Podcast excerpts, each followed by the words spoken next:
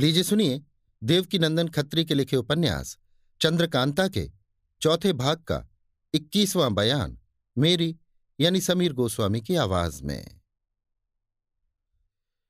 सिद्धनाथ योगी ने कहा, पहले इस खोह का दरवाज़ा खोल मैं इसके अंदर पहुँचा और पहाड़ी के ऊपर एक दर्रे में बेचारी चंद्रकांता को बेबस पड़े हुए देखा।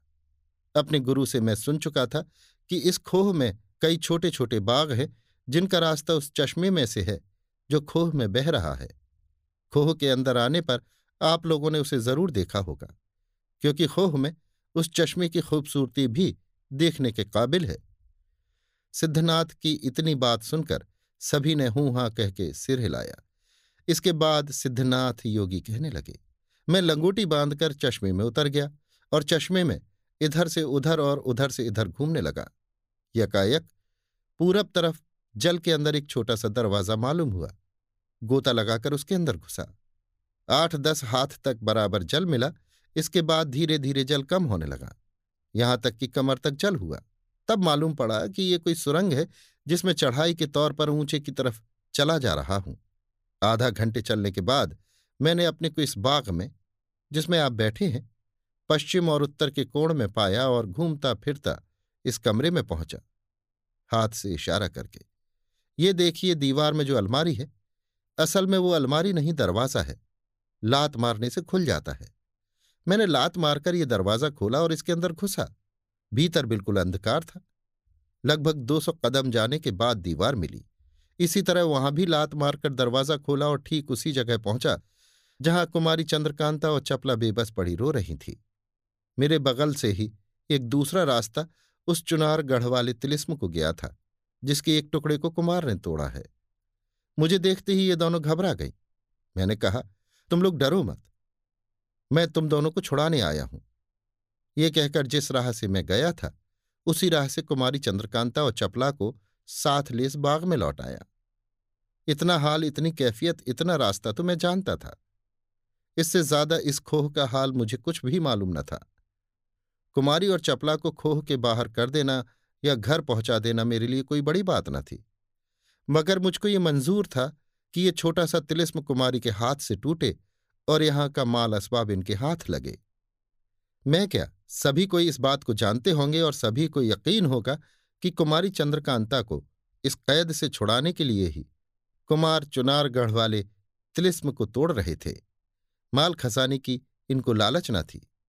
अगर मैं कुमारी को यहाँ से निकालकर आपके पास पहुँचा देता तो कुमार उस तिलिस्म को तोड़ना बंद कर देते और वहाँ का खजाना भी यों ही रह जाता।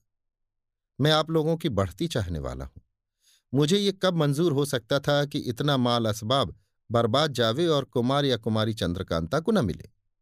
मैंने अपने जी का हाल कुमारी और चपला से कहा और ये भी कहा कि अगर मेरी बात न मानोगी तो तुम्हें इसी बाग में छोड़कर चला जाऊँगा। आखिर लाचार होकर कुमारी ने मेरी बात मंजूर की और कसम खाई कि मेरे कहने के खिलाफ कोई काम न करेगी। मुझे ये तो मालूम ही न था कि यहाँ का माल असबाब क्यों कर हाथ लगेगा और इस खजाने की ताली कहाँ है। मगर ये यकीन हो गया कि कुमारी ज़रूर इस तिलिस्म की मालिक होगी। इसी फ़िक्र में दो रोज तक परेशान रहा। इन बागों की हालत बिल्कुल खराब थी, मगर दो चार फलों के पेड़ ऐसे थे कि हम तीनों ने भूख की तकलीफ़ न पाई। तीसरे दिन पूर्णिमा थी, मैं उस बावली के किनारे बैठा कुछ सोच रहा था। कुमारी और चपला इधर उधर टहल रही थी। इतने में चपला दौड़ी हुई मेरे पास आई और बोली, जल्दी चलिए, इस बाग में एक ताज्जुब की बात दिखाई पड़ी है। मैं सुनते ही उठ खड़ा हुआ और चपला के साथ वहाँ गया, जहाँ कुमारी चंद्रकांता पूरब की दीवार तले खड़ी गौर से कुछ देख रही थी। मुझे देखते ही कुमारी ने कहा बाबा जी देखिए, इस दीवार की जड़ में एक सुराख है, जिसमें सफ़ेद रंग की बड़ी बड़ी चीटियाँ निकल रही हैं। ये क्या मामला है? मैंने अपने उस्ताद से सुना था कि सफ़ेद च्यूंटियाँ जहाँ नज़र पड़े, समझना चाहिए कि वहाँ ज़रूर कोई खजाना एक खजाने की ताली है। ये ख्याल करके मैंने अपनी कमर से खंजर निकाल कुमारी के हाथ में दे दिया और कहा कि तुम इस ज़मीन को खोदो। अस्तु मेरे कहे मुताबिक कुमारी ने उस ज़मीन को खोदा। हाथ ही भर के बाद कांच की छोटी सी हांडी निकली, जिसका मुँह बंद था। कुमारी के ही हाथ से वो हांडी मैंने तोड़वाई। उसके भीतर किसी किस्म का तेल भरा हुआ था, जो हांडी के टूटते ही बह गया और ताली का एक गुच्छा उसके अंदर से मिला, जिसे पाकर मैं बहुत खुश हुआ। दूसरे दिन कुमारी चंद्रकांता के हाथ में ताली का गुच्छा देकर मैंने कहा, चारों तरफ़ घूम घूम कर देखो, जहाँ ताला नज़र पड़े, इन तालियों में से किसी ताली को लगाकर खोलो। मैं भी तुम्हारे साथ चलता हूँ। मुख्तसर ही मैं बयान करके इस बात को खत्म करता हूँ। उस गुच्छे में तीस तालियाँ थी। कई दिनों में खोजकर हम लोगों ने तीसों ताले खोले। तीन दरवाजे तो ऐसे मिले, जिनसे हम लोग ऊपर ही ऊपर इस तिलिस्म के बाहर हो जाएँ। चार बाग और तेईस कोठरियाँ असबाब और खजाने की निकली, जिनमें हर किस्म का अमीरी का सामान और बेहद खजाना मौजूद था। जब ऊपर ही ऊपर तिलिस्म से बाहर हो जाने का रास्ता मिला, तब मैं अपने घर गया और कई लौंडियाँ और ज़रूरी चीज़ें कुमारी के वास्ते लेकर फिर यहाँ आया। कई दिनों में यहाँ के सब ताले खोले गए। तब तक यहाँ रहते रहते कुमारी की तबीयत घबरा गई। मुझसे कई दफे उन्होंने कहा कि मैं इस तिलिस्म के बाहर घूमना फिरना चाहती हूँ। बहुत जिद करने पर मैंने इस बात को मंजूर किया। अपनी कारीगरी से इन लोगों की सूरत बदली और दो तीन घोड़े भी ला दिए, जिन पर सवार होकर ये लोग कभी कभी तिलिस्म के बाहर घूमने जाया करती। इस बात की ताकीद कर दी थी कि अपने को छिपाए रहें, जिससे कोई पहचानने ना पावे। इन्होंने भी मेरी बात पूरे तौर पर मानी। और जहाँ तक हो सका अपने को छिपाया। इस बीच में धीरे धीरे इन बागों की भी दुरुस्ती की गई। कुंवर बीरेंद्र सिंह ने उस तिलिस्म का खजाना हासिल किया और यहाँ का माल असबाब जो कुछ छिपा था, कुमारी को मिल गया। जयसिंह की तरफ़ देखकर, आज तक ये कुमारी चंद्रकांता मेरी लड़की या मालिक थी। अब आपकी जमा आपके हवाले करता हूँ। महाराज शिवदत्त की रानी पर रहम खाकर कुमारी ने दोनों को छोड़ दिया था और इस बात की कसम खिला दी थी कि कुमार से किसी तरह की दुश्मनी न करेंगे। मगर उस दुष्ट ने ना माना। पुराने साथियों से मुलाकात होने पर बदमाशी पर कमर बांधी और कुमार के पीछे लश्कर की तबाही करने लगा। आखिर लाचार होकर मैंने उसे गिरफ़्तार किया और इस खोह में उसी ठिकाने फिर ला रखा, जहाँ कुमार ने उसे कैद करके डाल दिया था। अब और जो कुछ आपको पूछना हो पूछिए। मैं सब हाल कह आप लोगों की शंका मिटाऊं। सुरेंद्र सिंह, पूछने को तो बहुत सी बातें थी। मगर इस वक्त इतनी खुशी हुई है कि वे तमाम बातें भूल गया हूँ। क्या पूछूँ? खैर, फिर किसी वक्त पूछ लूँगा।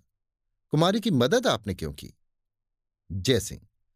हाँ, यही सवाल मेरा भी है, क्योंकि आपका हाल जब तक नहीं मालूम होता, तबीयत की घबराहट नहीं मिटती। तिस पर आप कई दफे कह चुके हैं कि मैं योगी महात्मा नहीं हूँ। ये सुनकर हम लोग और भी घबरा रहे हैं कि अगर आप वो नहीं हैं जो सूरज से ज़ाहिर है तो फिर कौन है? बाबा। खैर, ये भी मालूम हो जाएगा।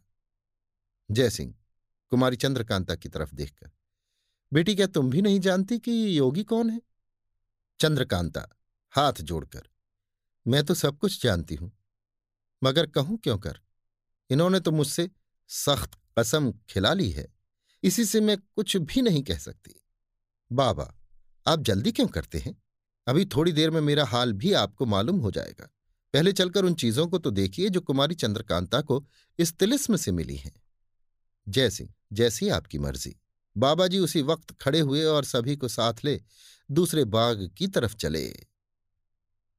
अभी आप सुन रहे थे देवकीनंदन खत्री के लिखे उपन्यास, चंद्रकांता के चौथे भाग का इक्कीसवां बयान, मेरी यानी समीर गोस्वामी की आवाज़ में।